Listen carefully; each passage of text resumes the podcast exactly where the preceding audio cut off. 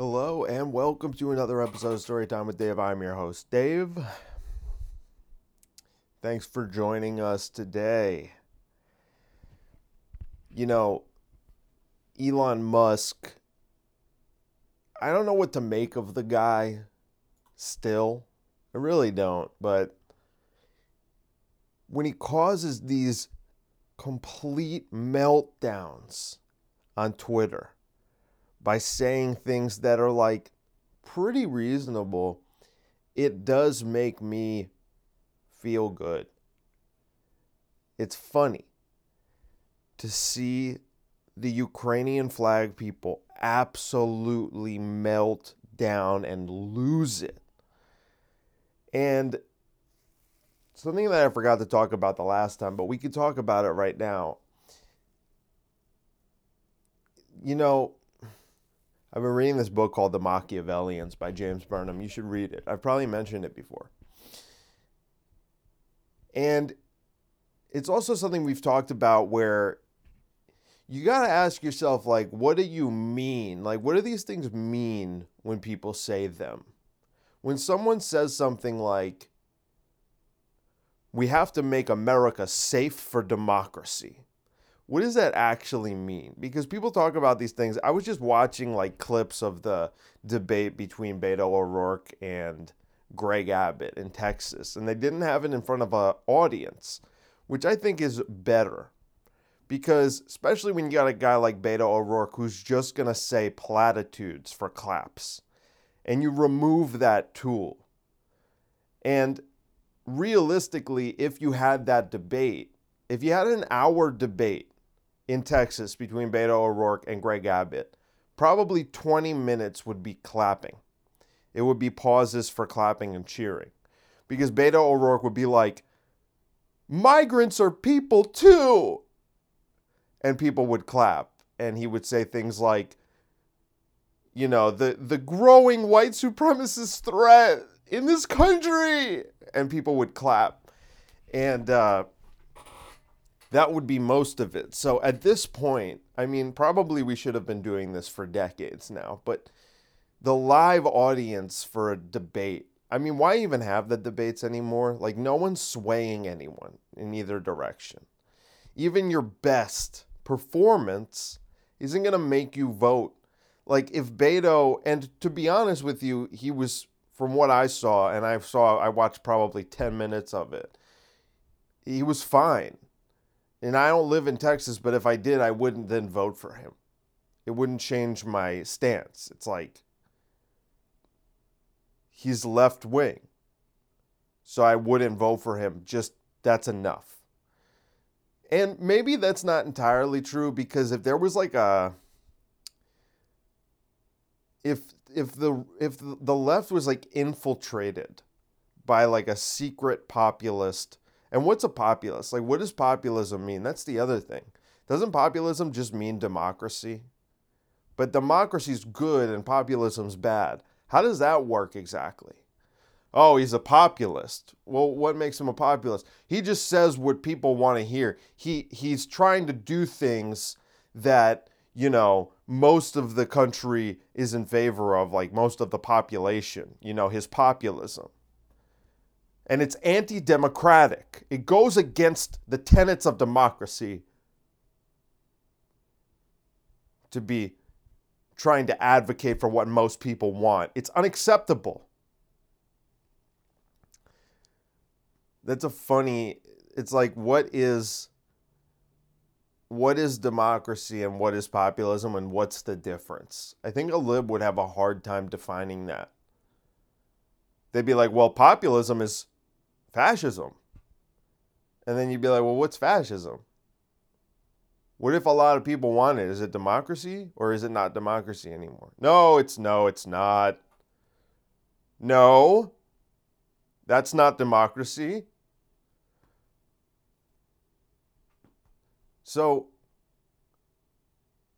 something that happened that we didn't talk about was the the referenda in these regions of Ukraine, where these Ukrainian citizens who lived in the east voted to no longer be part of or no longer be governed by the Kiev regime, basically. Because it's not even necessarily like you don't have to interpret it necessarily that they want to be Russian. You could just interpret it that they no longer view the Kiev regime as their legitimate government as they haven't for years. And now they're voting to not be part of it anymore. Because that makes the numbers make more sense. But we'll talk about the numbers too. So, leading up to these referenda, every news source was calling them so called referenda. And, like, what are these? They're just votes. They're having votes, referendums to um, be independent states rather than to be governed by Kiev. And leading up to it, they kept calling them so called referenda to undermine the legitimacy. So they're, they're saying these are illegitimate. They're saying it's, it doesn't count. If you are in if you are in Ukraine with their current borders or their 2000 if you're in Ukraine and uh, with their you know 1991 borders and you view the Kiev regime as not your legitimate government then that's illegitimate and that's not democracy. It's anti-democratic you see. Does that make sense? It has to make sense. It has to and if you vote to leave and not be a part of that any longer, then that is not democracy but fascism somehow, I think. And so, what is like the regime really saying when it calls like our regime now, or Kiev's, which is basically one and the same? Kiev is like a vassal, vassal government of ours. Ukraine's like a vassal state of the United States, as are many countries. So when they start, before the voting even starts, what is someone saying when they say, oh, they're going to have this sham referendum? What they're saying is, I'm anticipating the outcome and it's not the one that I want. So that's what is really being said. What's literally being said is these are just a scam, these votes.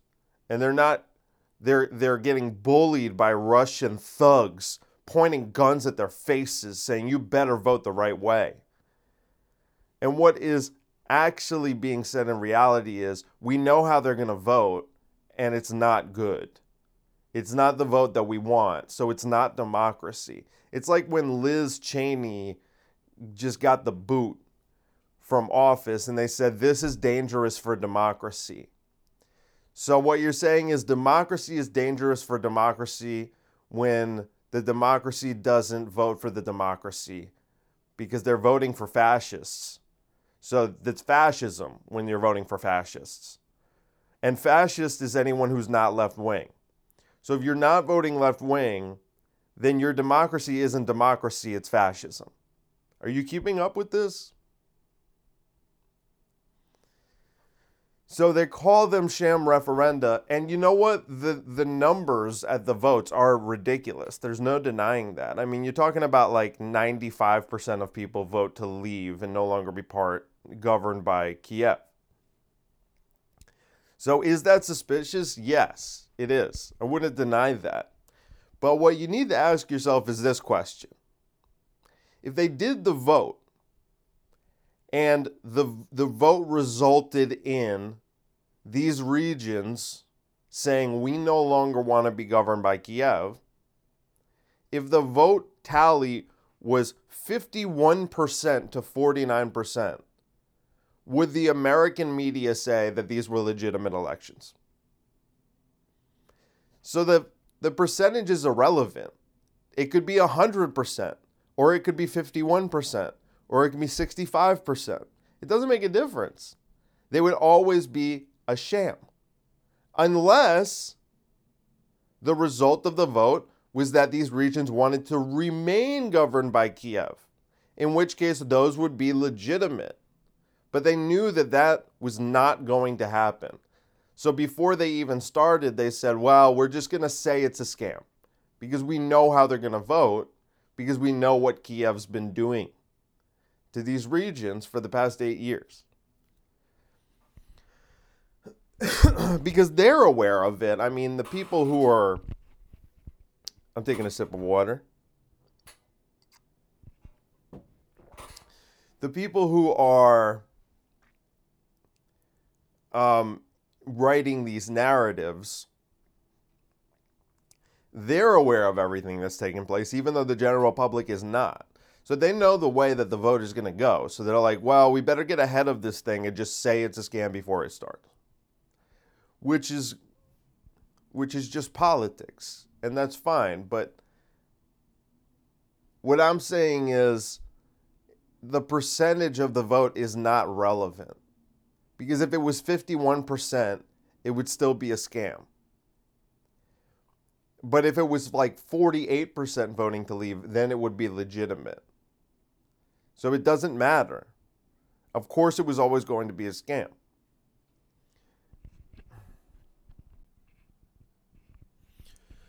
So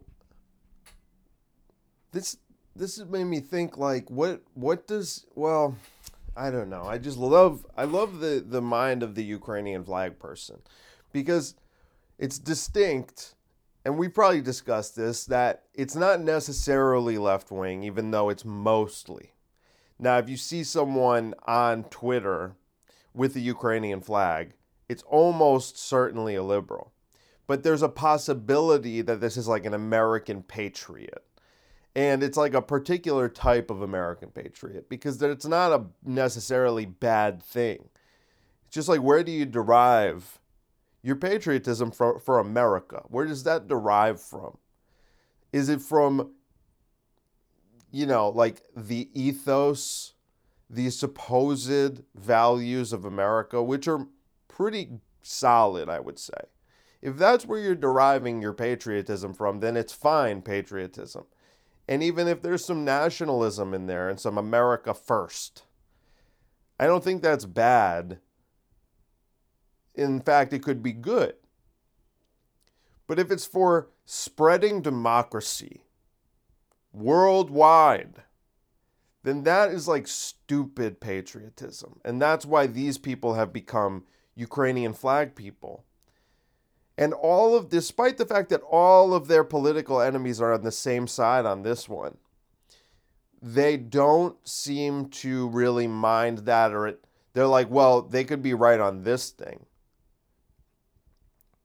And so they're like, I support Ukraine because I support America because I support democracy. And that's why I'm a proud Ukrainian flag person. And I would respond to that by saying, why do you even care about Ukraine? Because Ukraine's irrelevant. It's only relevant for a minute. And in the scheme of things, it will only be a minute. By the time Ukraine has, you know, lost this war, it will have been a minute, big picture. And it will go back to being this irrelevant but corrupt country mostly used for money laundering by rich people in the in the West.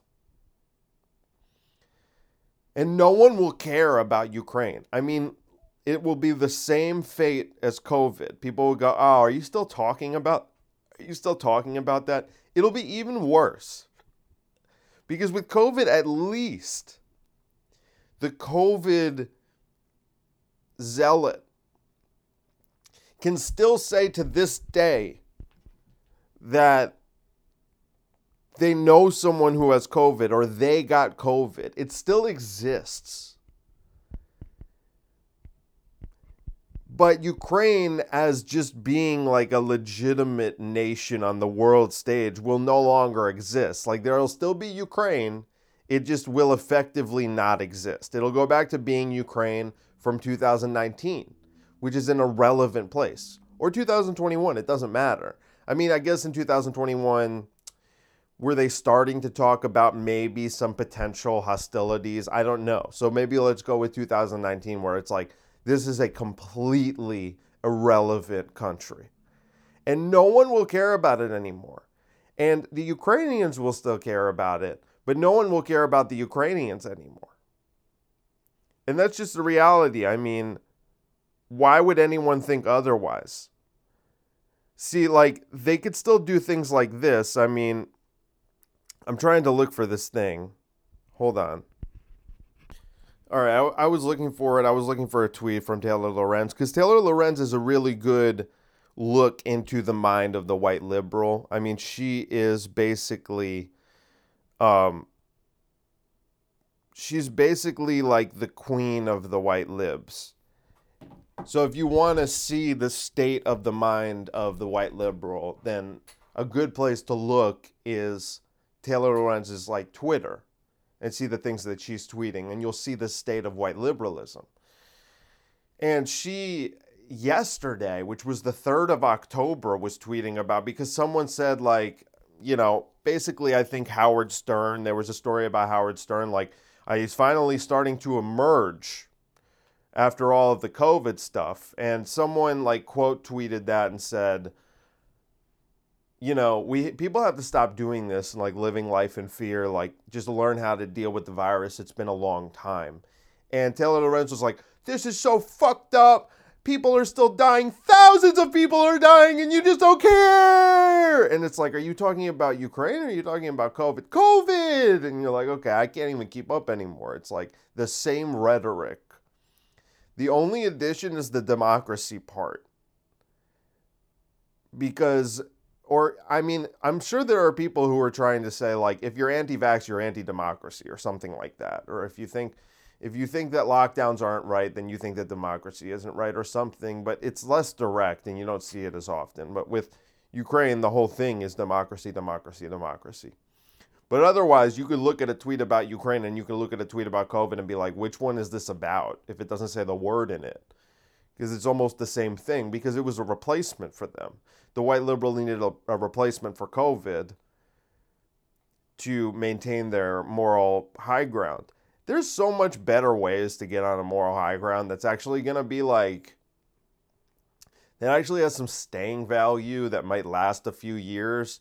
Like if your morality was based on COVID. Your ability to say that you're better than other people because you care was based on COVID. You had to have seen this coming that eventually you'd need to think of something else. It was fortuitous that a war broke out with Russia involved, so you were able to scooch on over to that moral high ground. But this is also going to end, so you've already got to start thinking of an exit plan. So I would say if you have a liberal friend, tell them to start thinking of an exit strategy Tell them to start thinking of where their next moral high ground will be. And then the the the usual fallback would probably just be democracy and fascism.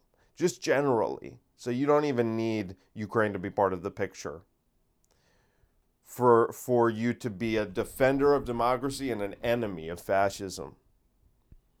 So they'll just go back to that as like a default until something new happens probably, or climate change is a good one too. And you know what's funny?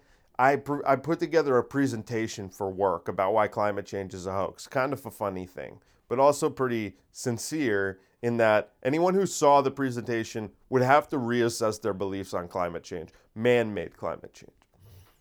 So I'll probably do an episode about that where I do kind of a, a version of that, an audio version of that presentation because it's really good. And you should just go to realclimatescience.com. That's realclimatescience.com. I am not affiliated.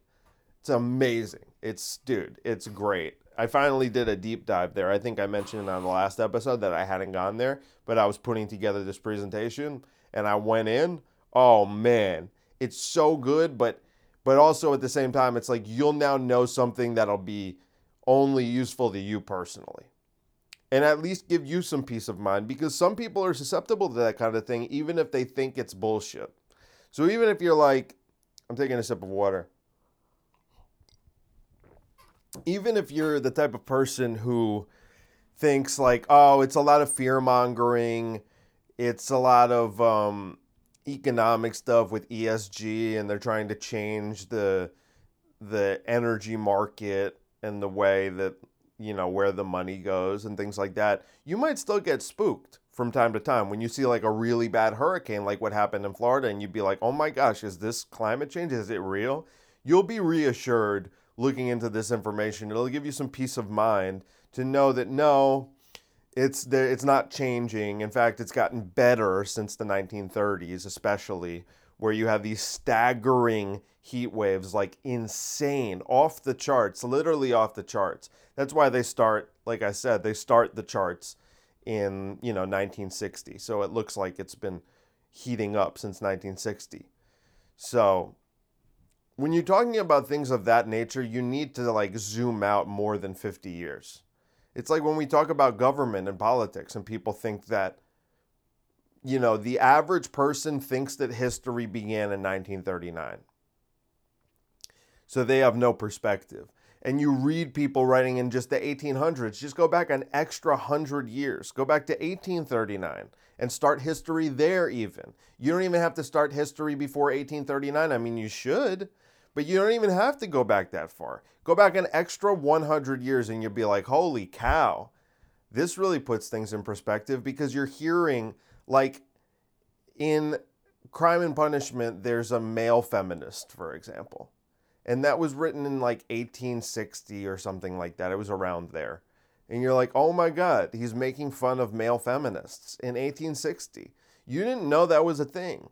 You didn't know there were white liberals, as we call them, in the 1800s. There were. And they were really annoying.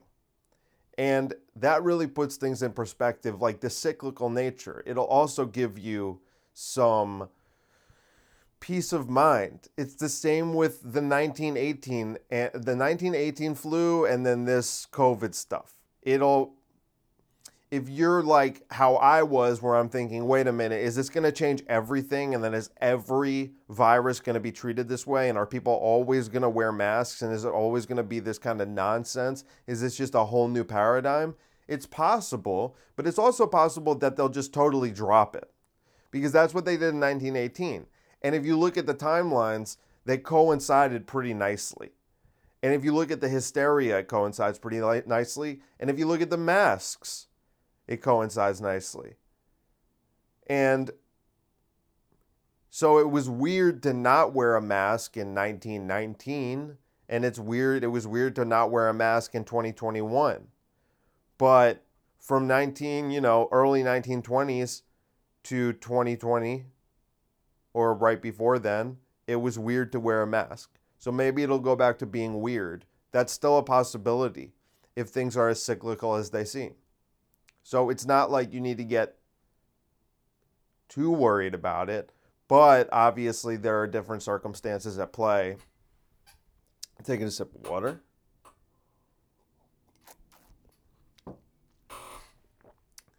So anyway, that got a little disjointed. It's okay. It's just a random Wednesday, and I have the day off because it's Yom Kippur. And I'll probably release this tomorrow morning. So let's see. Um, we're to talk we're to continue talking about what people say and then what they mean. And it's like in this debate that I was watching with Beto, he kept saying we need our laws to reflect our values. But he never defines the values. And he never really specifically talks about a law that he would propose, at least not what I heard.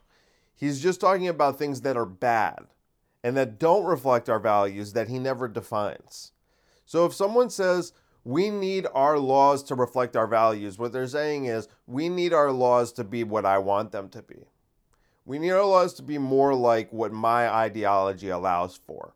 Because American values, when people talk about American values, if a Republican's talking about American values, they're talking about one thing. And if a liberal's talking uh, about American values, they're talking about another thing. The only time that they're talking about the same thing is when the liberal is saying it in a negative way and the conservative is saying it in a positive way. Then there's overlap. because, like, the leftist communist values that the libs believe in are not American values, even though the libs want them to be. And when the libs are talking about American values in a positive way, they're talking about those values. But the conservative would never accept those as being American values. Do you see what I'm saying? So you wouldn't have overlap there. But when the liberal is saying these are dark, destructive values, these American, historical American values, these right wing historical American values and slavery, they'll, they'll bring up slavery or something like that, bad things. And they're doing a straw man version of what the conservatives view as good values, then you see some overlap where they're actually talking about the same thing. It's just that the lib thinks that's bad and the conservative thinks that's good. And we don't have to necessarily say that those things are all good or all bad. We just can say that they're on the same page, at least with the topic, that they're talking about the same thing. So when Beto's talking about American values, he's talking about nothing. You know, what he's really talking about are liberal values, but the way he's using the word, it's a meaningless phrase. He's just doing political speak.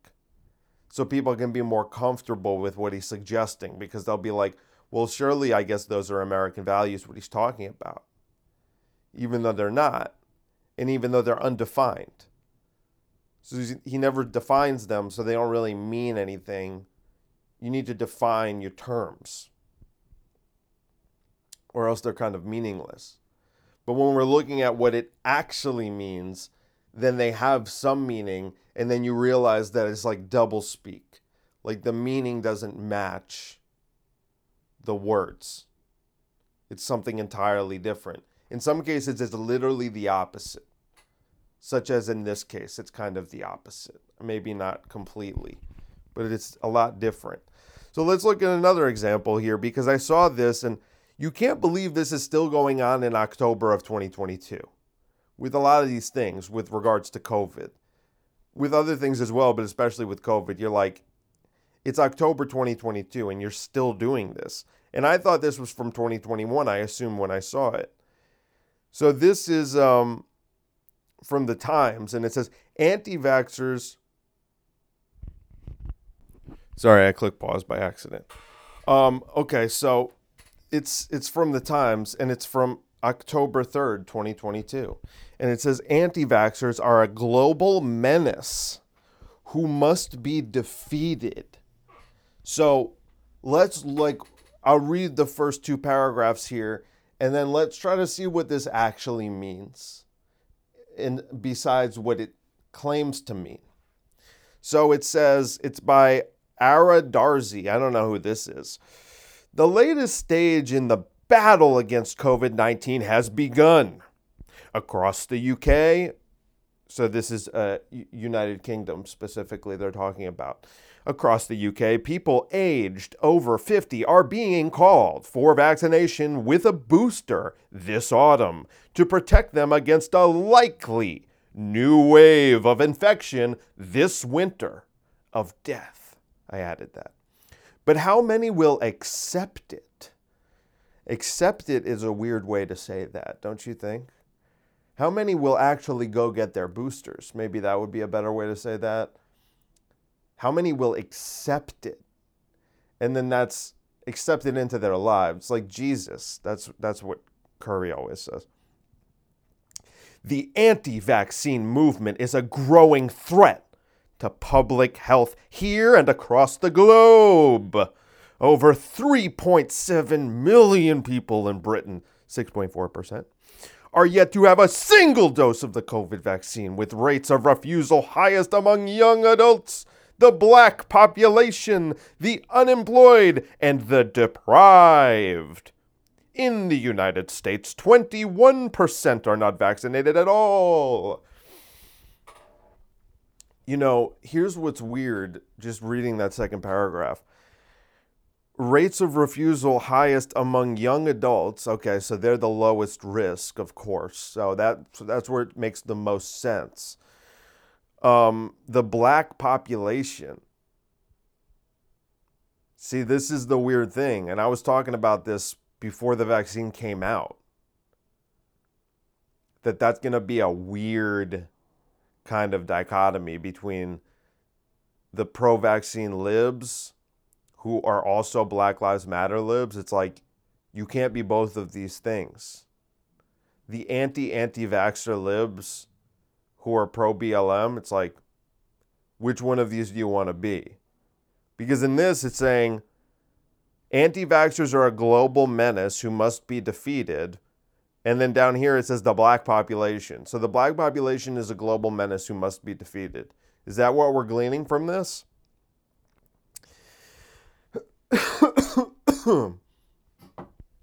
the unemployed and the deprived. What makes someone deprived exactly? Would that be my classification? Deprived of what? The vaccine? So let's like try to dissect this here. Anti vaxxers. What is an anti vaxxer? Because it says the latest stage in the battle against COVID 19 has begun. Across the UK, people aged over 50 are being called for vaccination with a booster. So is an anti-vaxxer, so now someone who doesn't want to get the booster is an anti-vaxxer too? Is that how we're defining it now? I mean, of course that is how we're defining it now. But the point is that when we read this headline, it's it's extremely unclear what is meant by this. It means nothing, but it does mean something. Anti vaxxer. What do you mean exactly? Someone who never got a vaccine? What if they got the two initial doses and the, and then they got a booster, but now they're not going to get this booster? Is that person now an anti-vaxxer? So how big is this population that you're now talking about? Because then they try to make the perception that this is a tiny percentage. So they go 6.4% haven't gotten a single dose. So are those the anti-vaxxers? There's only 6.4% anti-vaxxers because if you look at who hasn't gotten all of the doses, you're talking about a huge percentage. And then you're going to kind of lose this um, you know, this perception the public has that like everyone's doing it, everyone's doing their part when you get down to this latest booster, you're like, oh, well, why the fuck would I get it if 80% of people didn't get it either? I don't know if it's 80%. I don't know what the percentage is, but I know it's more than 6.4%, or in America, 21%, as this article says. But then we need to, we need to, really, the crux of it is here. Anti vaxxers are a global menace who must be defeated. What does that mean? So, how do you defeat an anti vaxxer? This is where things get kind of weird. This is where things get kind of creepy. How do you defeat an anti vaxxer? Like in a battle? Do you duel them? Do you shoot them in the chest? What is being suggested here, really? And there's of course political connotations when it comes to anti-vaxxer like that's a right-wing person generally or that's how those things have been linked together even though there's plenty of left-wing people who also a lot of those are left-wingers who don't know that they're right-wingers but they're not vaccinated either so how do you defeat them i mean let's do a thought experiment here how do you defeat an anti-vaxxer do you defeat them by making them vaccinated does that solve the problem? So, what's the problem? If people aren't getting vaccinated, then the virus continues to spread, which is a lie, as we know, but to them it's not. Or maybe it doesn't matter. Maybe this is just an assertion of your will over another person. Do what I say. It's possible that that's kind of the angle that they have, but how do you defeat them then? Because what if they get the vaccine? Here's a question What if they get the vaccine? And they even keep getting the boosters, but they keep talking about how dangerous the vaccine is. Is that person defeated? Have you defeated that anti vaxxer? Like, what if the person says, what if you have a person who's anti vax, who thinks all vaccines are bad? Let's not even go with just the COVID vaccine. Let's say this person says, I think every vaccine is bad and dangerous. and I'm going to raise awareness about this and I'm going to share you know articles and I'm going to share studies that corroborate my point. But I'm going to get every booster. It's not inconceivable that this type of person could exist where they'll say, "You know what? Just so you can't give me shit, I'm going to go and get these boosters. Just so you shut the fuck up about me being an anti vaxxer, I got them all. But I hate vaccines. So I'm a different kind of anti vaxxer. I'm a vaccinated anti vaxxer. Could you classify that person as defeated? I don't think that's what they mean when they say that the global menace of anti vaxxers need to be defeated. I don't think they mean, see, this is where it goes to a, this is where it goes further. this person, Ara, who's probably a woman, that sounds like a woman's name, but it might not be. This person, Ara, is saying that anti vaxxers need to be defeated. Would this person, Ara, be satisfied if the anti vaxxers were, va- were vaccinated, but we're still against vaccination and, for example, maybe said, I don't want kids to get vaccinated anymore? I don't want the next generation to be vaccinated. Would that qualify as defeated? You know? This is a very uh this is what we mean when we're trying to get to the bottom of like what's really being said. And you could apply this to so many things. When you see these articles and these headlines, like what does it actually mean? And we'll go through some headlines and try to figure out what they actually mean because I have a bunch here. What does it actually mean? We'll try to see how many of these are what they actually mean and how many of these aren't what they actually mean, and then what they do actually mean. Because I've had these for, let's see, since this goes back to like September 19th. So, like two and a half weeks. Maybe even less. Um, so, would Arrow be satisfied if a person still hated vaccines but was vaccinated? What's the answer to that? What do you think? Because to me, it would probably be no. I think Arrow would be unsatisfied by this. I think Arrow would say it's not enough to just be vaccinated. It's not enough to just be boosted, says Ara. You need to be actively pro vaccine. You need to be either keeping your mouth shut or saying only good things about vaccines. And so, how do you defeat that person? Do you shut down their social media? Is that defeat? as far as ARA is concerned. But what if this person who's vaccinated and boosted doesn't get their child vaccinated and boosted? Are they defeated? Do you think ARA would view them as being defeated? I don't know if ARA would view them as being defeated. I think ARA might say that person is undefeated or not yet defeated. Perhaps they've not been defeated enough. And maybe we need to take away this person's ability to determine whether or not their child can get vaccinated. Maybe that would be defeat. But what if we do that? So, what if we go to this person and we say, We're taking your child away from you, they're going to be vaccinated, and then we'll give them back. Okay? And if there's if there's boosters in the future or new vaccines and you refuse to get the child vaccinated, we will take the child away again. We'll vaccinate them. We'll give the child back. Is that enough? Is that enough to defeat them? Well, what if this parent with their vaccinated child says, I'm so sorry that this was done to you and I did everything I could to stop it. And you need to make sure that when you grow up and you have children, that this same thing doesn't happen to them. Well, that's not acceptable. They're not defeated. Ara says, You've not been defeated. Why are you still resisting? and you want this next next generation to try to resist, I don't think that's acceptable. Maybe we need to take the children away entirely. Maybe the state needs to raise the children. But then this vaccinated person's allowed everywhere still because they're not unvaccinated. We can't keep them out of establishments. What if they're out at the bar drinking and they're telling their friends, their comrades, about some of the dangers of vaccines? Is this person defeated? I mean, they're vaccinated, their kids vaccinated. We took their kids away, but they're still running their mouth out at the bar. They're still running their fucking mouth.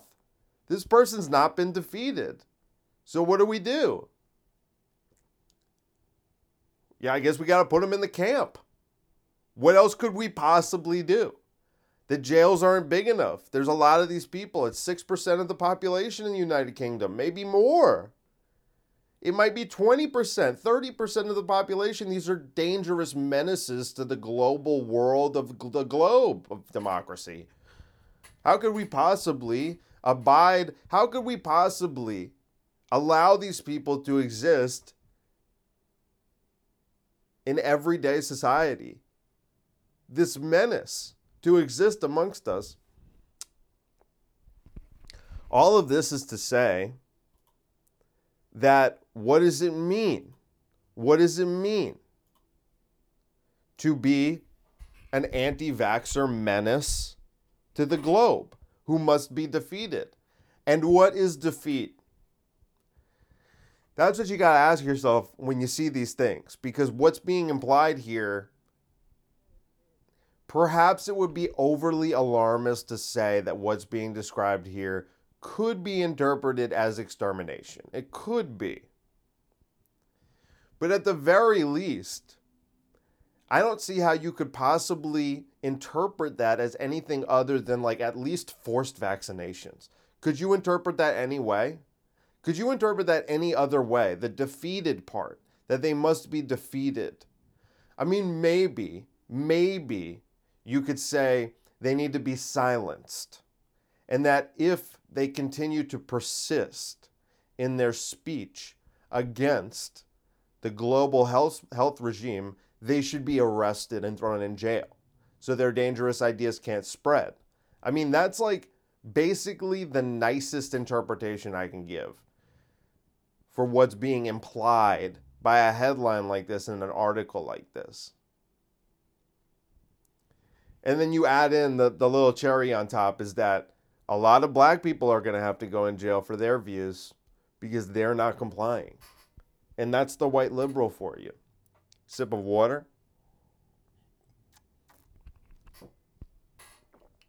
So I'm going to read some of these headlines. Let's see.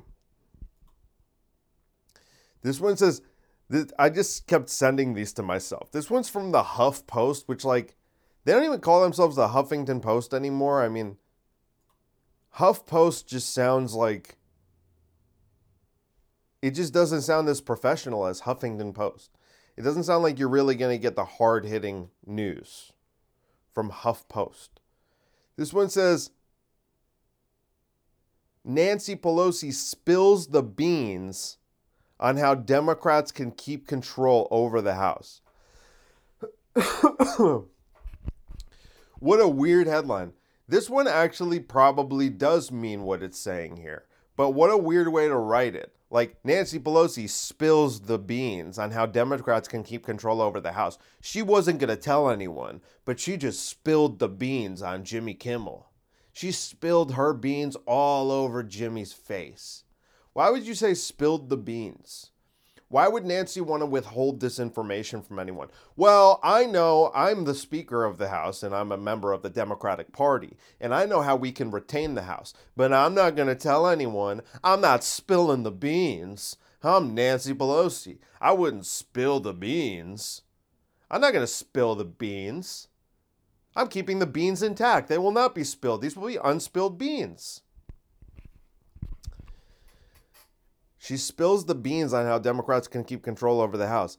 Now, I don't really care about the article, and we're not going to read any. We're just going through headlines here. So, that one actually it, it is it isn't um, disguising what it actually means. It's just written in a dumb way. So whoever wrote that headline is dumb. But they weren't liars. That was that wasn't a liar. So Nancy Pelosi explains how Democrats can keep control of the House. That's what it was. She didn't spill the beans. That implies that you don't want this information or that it's a secret. And you're like, hey, I'm going to spill the beans. I'm going to spill the beans on how we do this. No, you're not. You're just explaining how you do this. Next headline is from Salon. And this is Italy's new prime minister, who's a woman, but she's not a girl boss. because she's right wing. You can only be a girl boss if you're left wing. So this says yes, Italy's new prime minister is really a fascist, the old fashioned kind. So what can we determine from this? Well, usually, I just said usually, and it's kind of ironic with what I'm about to say. I learned this from Joshua Lisec, who's a who's a ghostwriter, a very successful ghostwriter. But when you're looking at adverbs or adjectives, they can kind of tell a different story sometimes. Yes, Italy's new prime minister, let's just read it uh, differently. Let's replace really with not. Yes, Italy's prime minister is not a fascist, the old fashioned kind.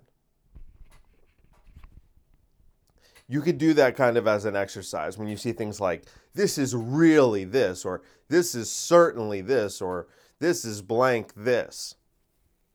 We all do that kind of thing and especially like it's one thing when you're just talking or when you say basically and then someone could say oh so you don't really know because you're saying basically and that might be true.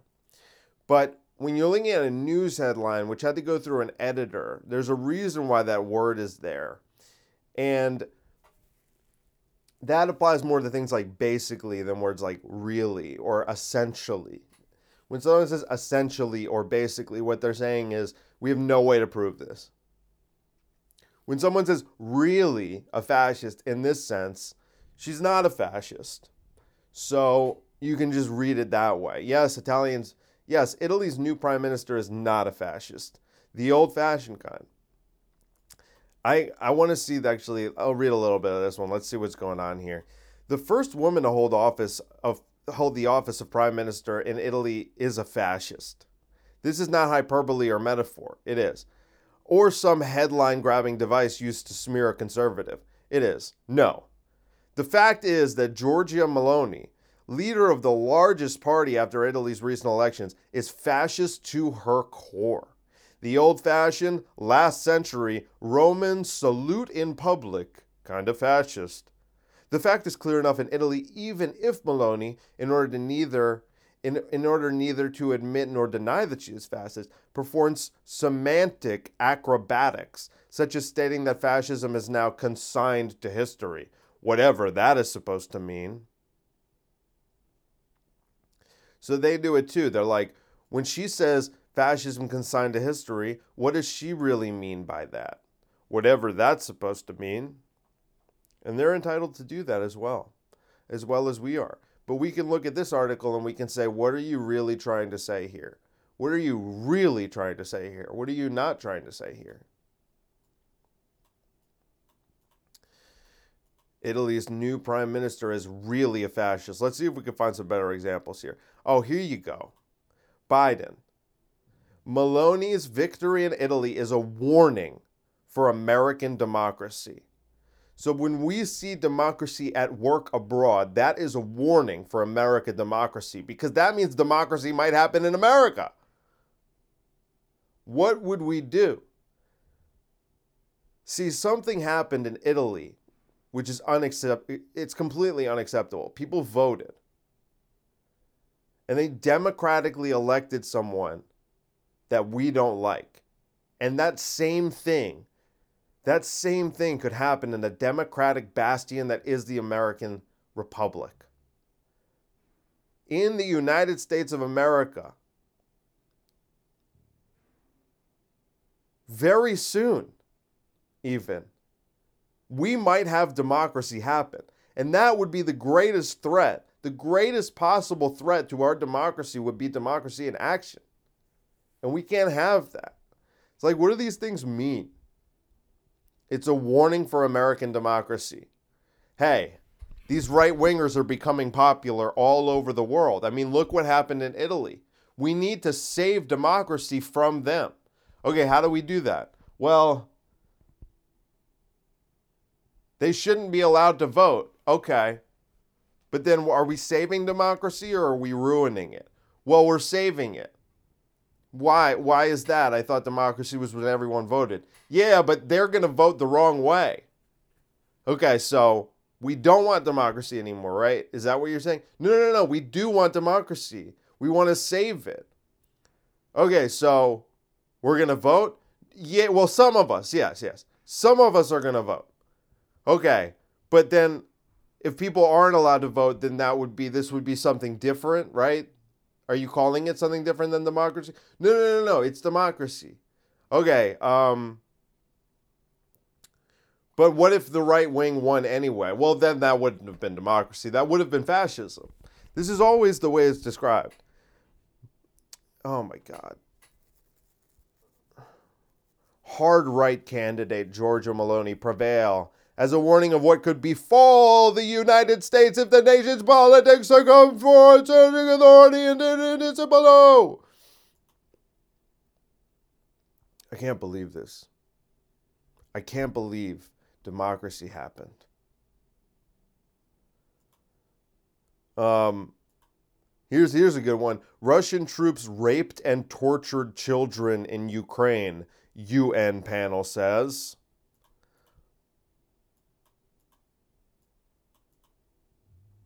That one's like, these aren't. I was just getting these not necessarily as examples of headlines that say one thing but mean another thing. I was more just like, wow, that's insane. I should read about that on the on the on the podcast, but I don't want to read you these articles set up by the UN to probe the co- conduct of the war. Um, based on evidence gathered by the commission, is concluded that war crimes have been committed in Ukraine. I was talking to Lauren about this the other night. Like, would you need first of all like a, a liberal's going to read that and say that happened. And you'd say well do you need any evidence? Someone posted a picture and they said well the russians are bombing children's uh, children's shelters. And they posted this picture of just like a bombed out structure. It didn't look like a shelter. It didn't it looked like maybe it was like a factory or something. And it was just bombed to smithereens i have no idea if it was even in ukraine or not they posted this as proof so you'd say Wait, you know that there were children in there? Yes. It was a children's shelter, and the Russians knew as well? Yes, they did. That's why they bombed it. Well, how do you know? Well, look at this picture. Well, that looks like it'd be it could be anything. It's a children's shelter. Well, how do you know that? Because it's a it's because it's a picture of a children's shelter. Okay, but are you but you're saying like you you're definitely sure that this was a children's shelter and there were children in there? Like did they find bodies? Well, I don't know. But it's look at the picture, it's completely bombed and hollowed out. Well, is that even in Ukraine? Well, yeah, there's grass. It's not like Afghanistan. Look at how much grass there is. Of course it's Ukraine. What else could that possibly be? That's enough for them. So when they say, well, the UN panel said that Russian troops are raping and torturing children, they're like, well, yeah, of course that's true. I saw the headline. Obviously, that's true. Okay, do you need any proof of that? Well, the, the proof is in the headline, it's in the pudding. The pudding is the headline. Taking a sip of water.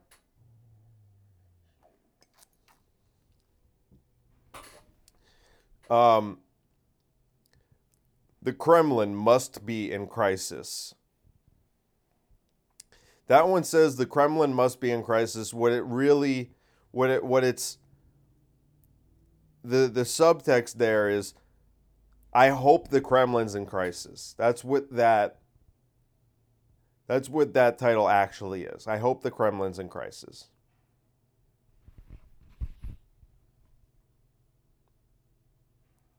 Vladimir Putin clearly in a panic as Ukraine forces advance into occupied territory. Again, that one is I hope Vladimir Putin's panicking, and I hope Ukrainian forces are advancing into occupied territory.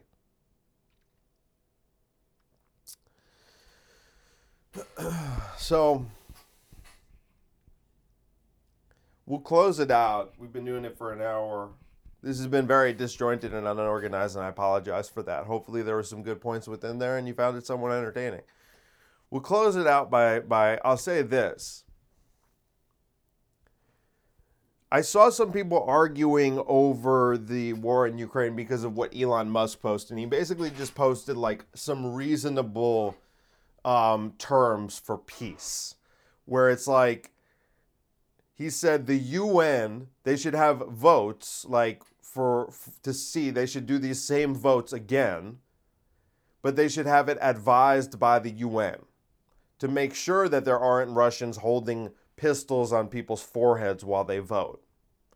Okay, that's reasonable. And if they vote, whichever way they vote, that should be honored. Okay, that's fine. He was called the Russian puppet for suggesting that.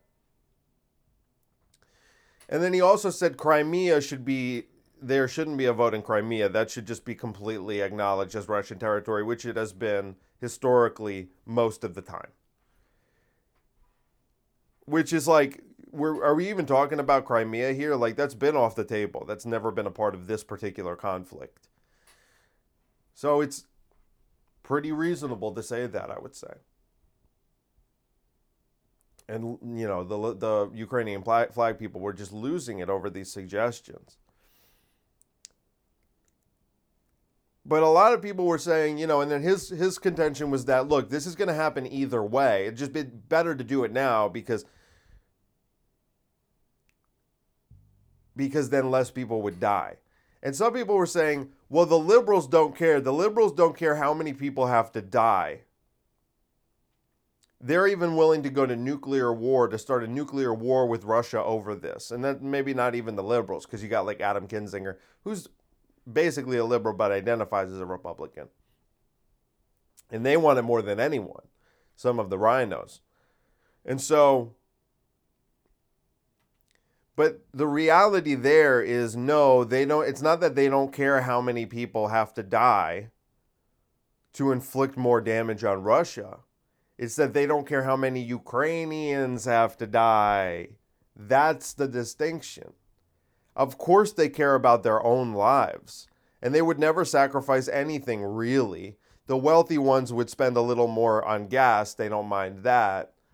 And maybe a little more on food or, or things like that. That's the extent of their sacrifice. But they were not they're not they're not interested in going to some existential war directly between the United States and Russia.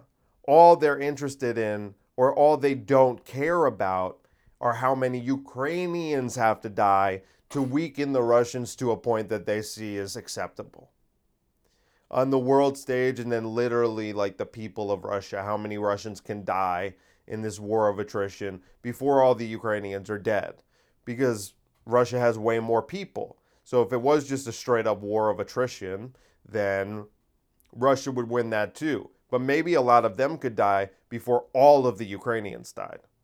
Not literally all of them, but all of their soldiers. So no one cares less about the Ukrainian people than the Ukrainian flag people, unless they're from Ukraine. But most of what you're seeing isn't people from Ukraine, it's people from the United States getting all up in arms about what's going on over there. When in a year, when it's over, they won't care, just as they didn't care before. But for the time being, they're willing to sacrifice as many Ukrainians as it takes, as has been the case since the beginning but it's even more true now where people are trying to be like, hey, can we just stop this? Like, this is really stupid. Just give them the fucking territory or just let them do a real vote where you'd actually accept the results. But they don't want a UN advised vote to take place in these regions because, again, it would just be the same outcome. They would vote to leave and not be governed by Kiev any longer. It might not be 95%, it might only be 85%, but they would vote to leave. So that's not an acceptable term. Those aren't acceptable terms for them. So they say, listen, we're not accepting that, but we will allow significantly higher number of Ukrainians to die before we inevitably accept that as the reality, even though we'll never fully accept it. And we'll still be mad about it for probably two and a half to three weeks after it happens before we forget about it entirely. And all those Ukrainians will have died for absolutely nothing. And we don't really care about that. So, you know what I'll try to do for next time? I'll try to find more examples of these types of headlines or tweets or statements from some of the white liberals, things like anti vaxxers are a global menace who must be defeated. And we can kind of analyze it and have fun trying to figure out what it is they're actually trying to say. And we can even find some, because this is a perfect example where you're like, this could sincerely be interpreted as someone saying, anti vaxxers need to be eliminated. And I don't even think that's that much of a stretch. I don't even think that's necessarily like, I don't even think that's necessarily um, total his like a hysterical interpretation, because you just need what does defeated mean? We just went through it. What does that mean? And especially when you're talking about defeating a menace to all of society. Like if something's a menace to all of society, what would you suggest we do to it? It's nothing nice. Anyway, thanks for listening. I love you as always, and uh, we'll talk again soon.